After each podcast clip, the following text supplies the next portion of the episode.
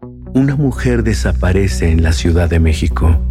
Una investigación rutinaria comienza y la única pista arroja a los agentes a las puertas de la miseria, mientras la muerte los observa. Los observa. Solo recuerdo que era mucha sangre. Soy Damián Alcázar y juntos resolveremos un caso más de Fausto. Solo en Spotify.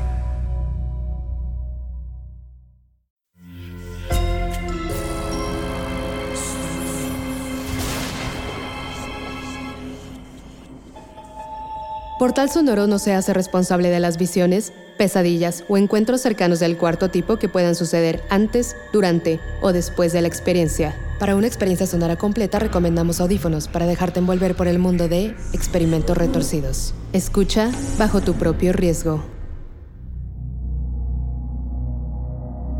Pensemos en la palabra inevitable. Estrictamente es clara. Se trata de un absoluto, es decir, describe algo que en definitiva no se puede evitar.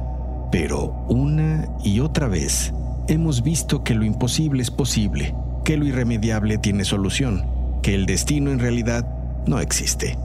Así que tal vez inevitable es la palabra que usamos únicamente para referirnos a un estado de transición, relativo al tiempo y las circunstancias, que en algún momento probará su contrasentido, es decir, lo inevitable comúnmente será evitable. Los experimentos científicos, retorcidos o no, trabajan sobre esa base, el refutar la aparente verdad o probar nuevas verdades. Y de todas las cosas inevitables que el hombre quiere evitar, la número uno es de lo que tratará el episodio de hoy. Abramos una ventana en tu mente a las exploraciones retorcidas para evitar la certeza de la muerte. 1934. Universidad de Berkeley, Estados Unidos. Conoce a Robert E. Cornish, un cirujano fanático de las películas de propaganda soviética, especialmente de aquellas que muestran los avances en materia de reanimación animal. Cornish está en su laboratorio mirando un enorme reloj situado justo en la pared frente a la mesa de cirugía. En la mesa se encuentra tendido un perro largo e inerte. Se trata de un sujeto de experimentación al que Cornish ha llamado Lázaro IV. Como dictaba el procedimiento, Cornish había ahogado al perro con nitrógeno exactamente nueve minutos atrás para asegurar su muerte y había hecho que circulara sangre por su cadáver con un instrumento especial.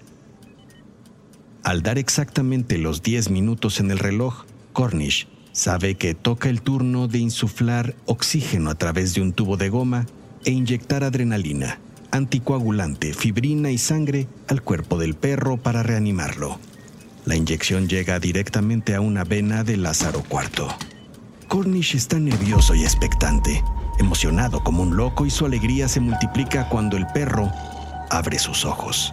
Lázaro IV no lo sabía, pero era el primer ser resurrecto si no se es muy religioso. Lázaro IV tampoco sabía que en su nueva vida quedaría con daño cerebral, motricidad reducida y grandes alteraciones nerviosas. Tampoco sabía que su sucesor, Lázaro V, además de todo eso, quedaría ciego. Lo único que sabía era lo molestos que eran los gritos casi demenciales que Cornish escupía. Ahora escucha. Solo escucha el sonido de las manecillas. Escucha cómo se desvanecen una a una. Es así porque ahora, quizá, hemos logrado que entres en un trance podcástico en el que dejarás de ser tú. Y hasta que escuches las manecillas de nuevo, mi voz te permitirá entrar por unos minutos en la cabeza de Igor un cirujano atrapado en un espantoso bucle de vida y muerte. Sonoro presenta Experimentos Retorcidos. Y esta es la voz de tu anfitrión, Alejandro Joseph.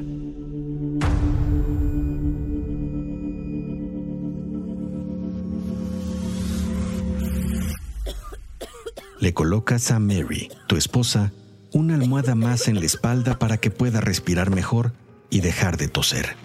La ves con el mismo amor que cuando se conocieron. Ella, con los ojos llorosos, te ve con compasión y agradecimiento por acompañarla en las buenas y en estas malas. Sabes que no me mejoraré. Nadie lo sabe. Yo he visto casos que refutan lo que dices. Lo sabes. Te lo he contado todo. Ella sonríe un poco y te acaricia la cabeza. También me gustaría estar siempre contigo, pero... Suelta una lágrima y a ti te tiembla el labio que tratas de controlar para no llorar también y seguir disimulando tu angustia con esa falsa sonrisa. Es la vida, Igor, y me iré feliz. Quiero que lo aceptes. Ambos dirigen la mirada lejos del otro.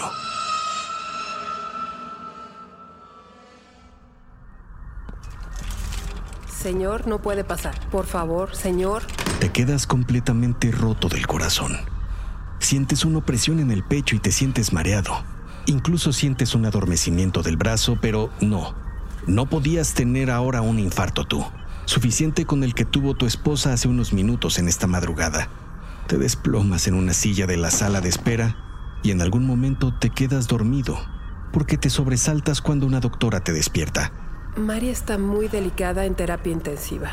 Será mejor que vaya a casa a descansar. No hay mucho que hacer por ahora y la estaremos monitoreando. Sin embargo, también hay que estar preparado para lo peor. Tú ya estabas preparado para lo peor. Al salir del hospital, llamas a Seth. No te importa despertarlo. Le dices que necesitas verlo de inmediato, que ha llegado el momento. Seth te rebate que aún faltan pruebas le dices que irás a verlo ahora mismo y cuelgas.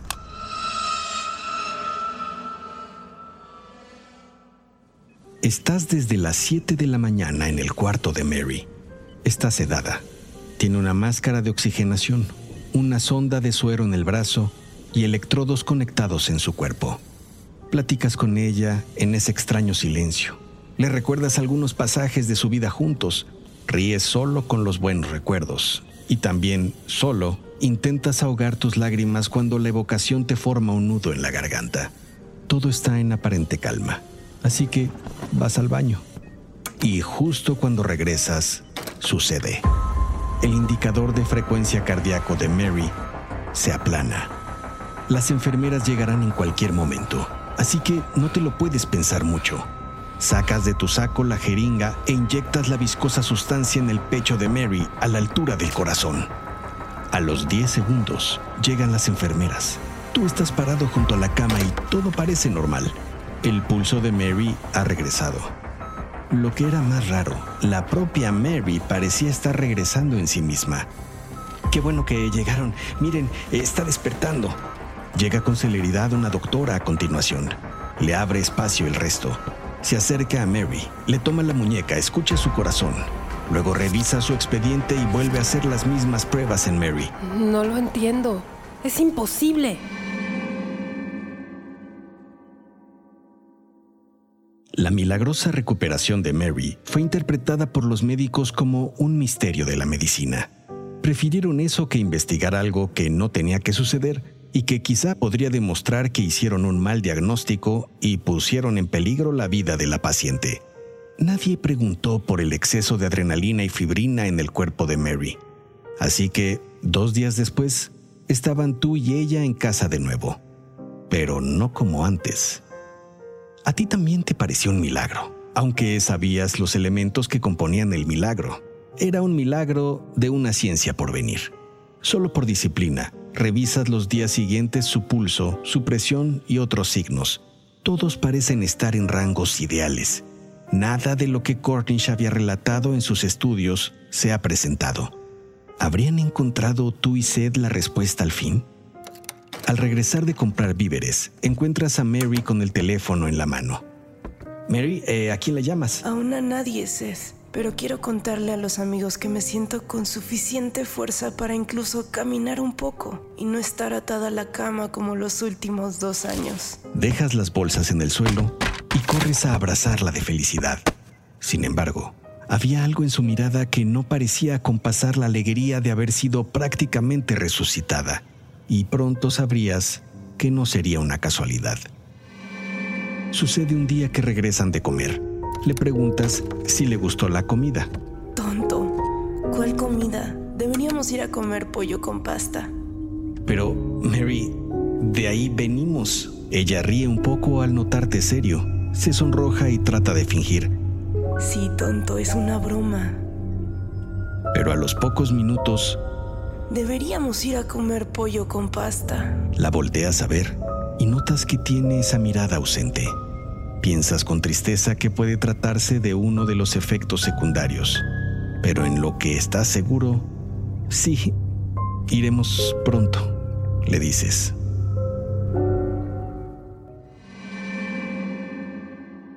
Acuerdas ver a Sed en el laboratorio clandestino.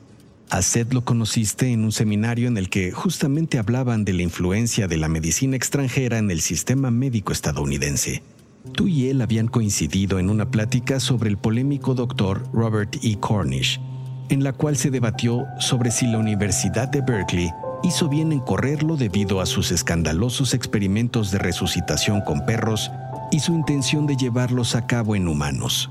Tú y Seth se volvieron cómplices desde entonces. A ambos les fascinaban los experimentos de Cornish y las posibilidades de que fueran ciertas sus teorías, es decir, que era posible resucitar humanos una vez ya fallecidos. Por eso llevaban tiempo experimentando en ese laboratorio clandestino con perros de la calle y con relativo éxito, sumando alguna variable en cada nuevo experimento y controlando aquellas que habían resultado positivas. Para ti, lograr avances en el experimento tenía un propósito mayor desde que te enteraste de la enfermedad de Mary. Por los días del infarto de Mary, precisamente habían logrado que un perro cumpliera un año vivo, en condiciones deplorables, pero vivo. Lázaro 56 lo llamaron. Sin embargo, no habían realizado ningún experimento en humanos, hasta el día de Mary. Por eso le reportabas lo sucedido a Seth. Parece estar perdiendo un poco la memoria pero por todo lo demás parece muy sana. Aquí tienes, pero ya sabes que... Seth te entrega un portafolio pequeño y metálico. Poco imaginabas que su contenido lo necesitarías muy pronto. Es el quinto día de la milagrosa recuperación de Mary. Recibes una llamada. Es la doctora que llevó el caso de tu esposa. Te pregunta por ella y tontamente le cuentas que va muy bien y que el milagro sigue su curso. Me apena, colega, pero recibimos una queja en arbitraje médico. Será necesaria una prueba del estado de Mary para descartar alguna anomalía y cerrar el expediente. Me gustaría pasar hoy si no tiene inconveniente. Sabe, estamos muy tranquilos y siento que la presencia de médicos la podría alterar. ¿Por qué no me deja reportarle si veo alguna anomalía? Se lo pido de colega a colega. Si gusta, yo mismo le puedo tomar los signos y reportarle. Igor, conoce el protocolo. No podía ser así. Sin embargo, te dice que comprende la situación y que se pondrá en contacto contigo en los próximos días para poder ir. Es rutina simplemente. Sabes perfectamente lo que resultaría del examen a Mary y que eso te pondría en gran riesgo.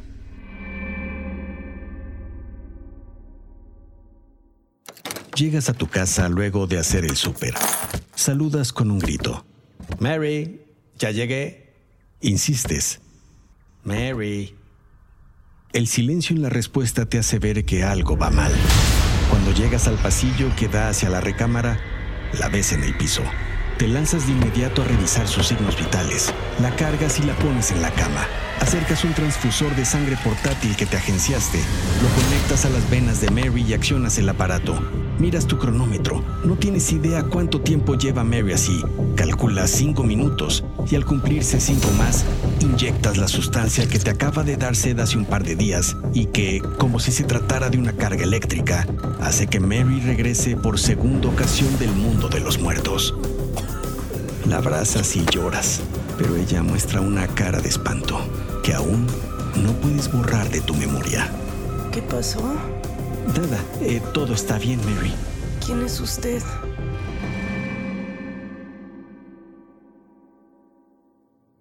Vigilaste durante la noche a Mary.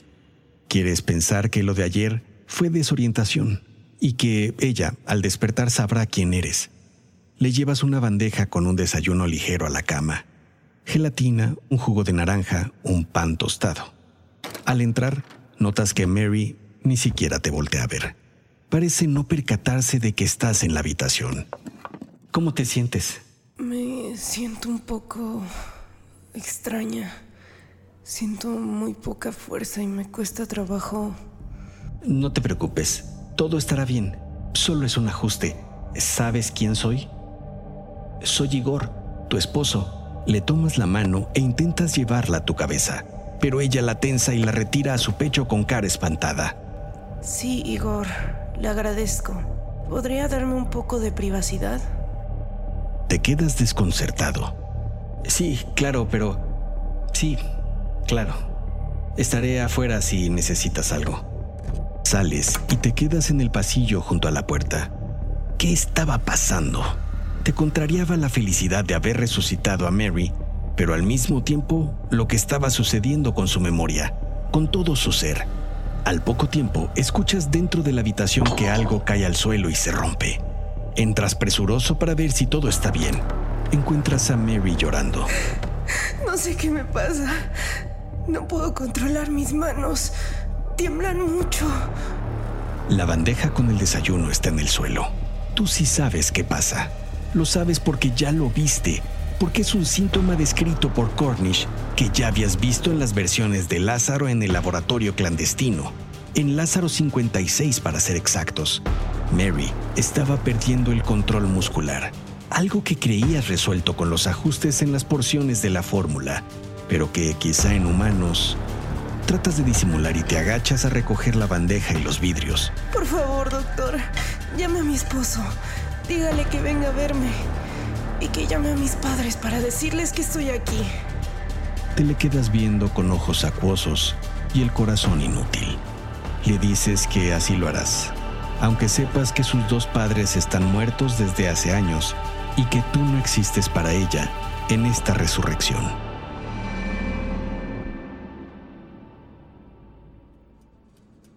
Algo así debía suceder. Faltaban pruebas y protocolos. No quiero escucharlo, Sed. Estoy consciente de lo que hicimos, pero tengo la solución. Suena tu teléfono. Es la doctora Hopkins, la que lleva el caso de revisión de Mary. La Junta le ha insistido en la necesidad de revisar lo sucedido y en presentar una prueba del estado actual de la paciente. Le das largas, pero... El plazo máximo que me otorgaron es el día de mañana. Sabes lo que está en juego. Le dices que mañana y cuelgas. No pueden saber lo que hicimos, Seth, pero no hay tiempo. Tenemos que apresurarnos a probar la siguiente fórmula. Tiene que ser mañana por la mañana a más tardar. ¿Debo entender bien lo que estás diciendo o perdiste la cabeza, Igor? Lo entiendo finalmente. No es la fórmula por sí misma lo que permitió que Lázaro 56 lleve un año sin recaer. Fueron las iteraciones de reanimación. El cuerpo parece ir acostumbrándose al estado de pánico con cada resucitada hasta que se estabiliza. Pero sigue viva. Lo sé. Créeme que lo sé.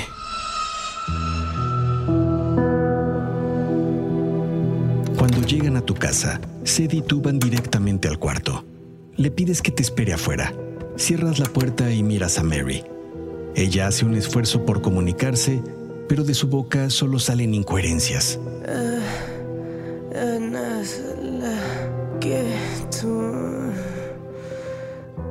Está muy frustrada. La torpeza de los músculos ha llegado a la boca y se ha sumado a la falta de memoria. Mary recuerda poco y lo poco que recuerda no lo puede decir.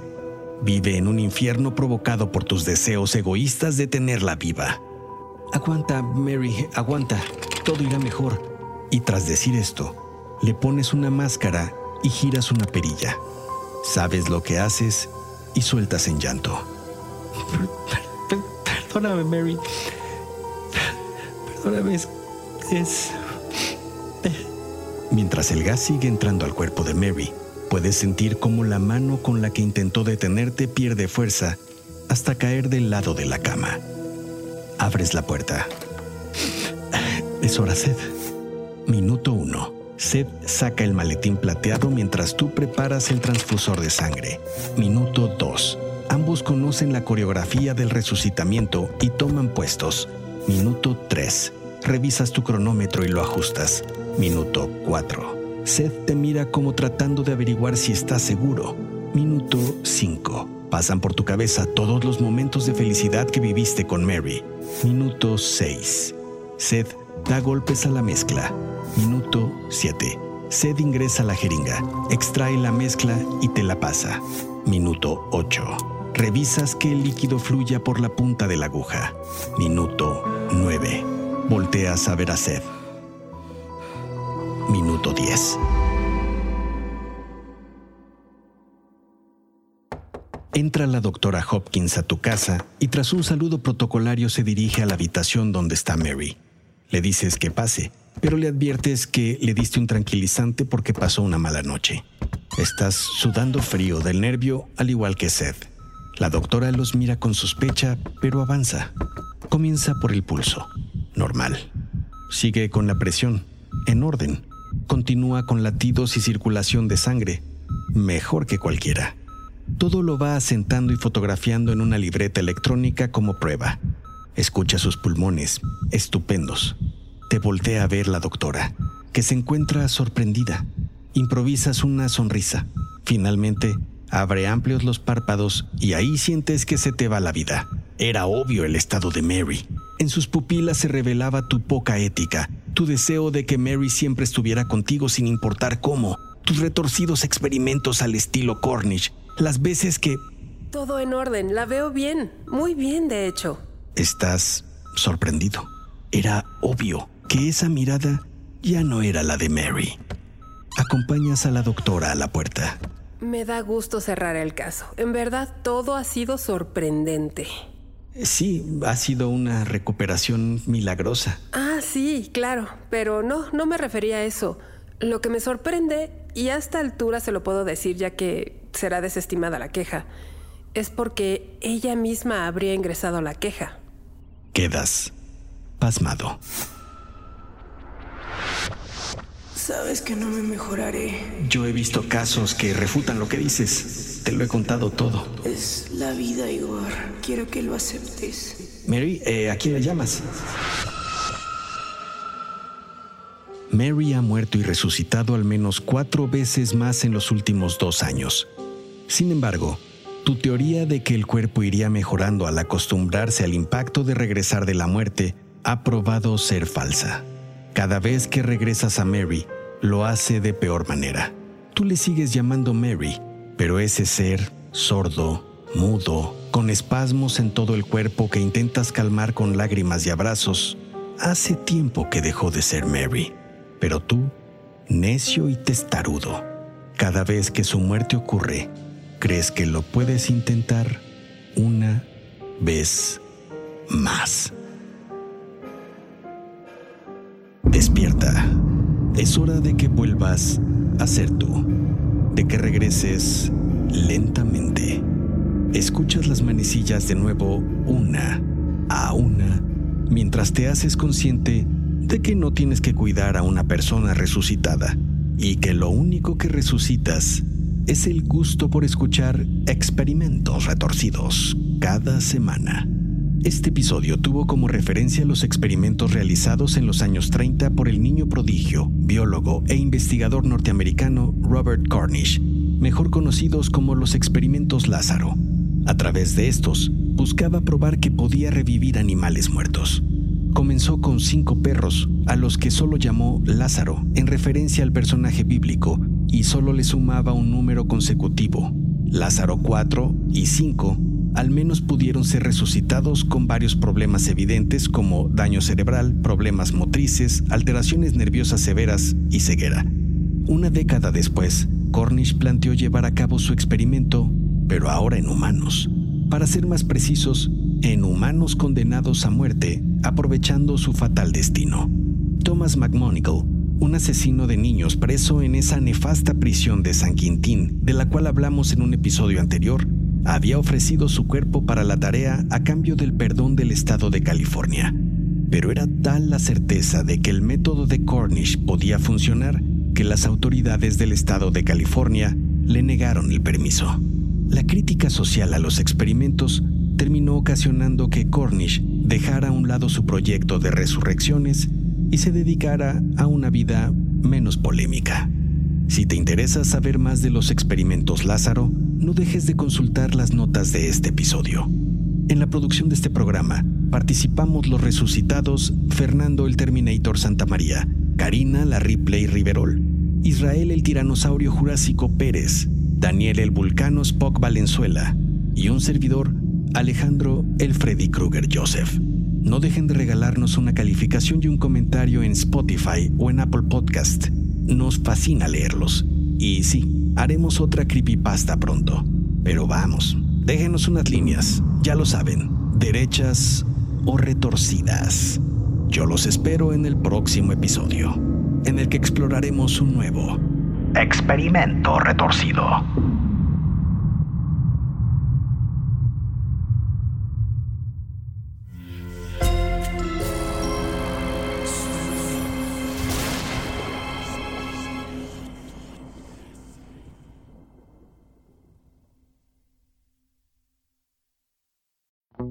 Mujer desaparece en la Ciudad de México.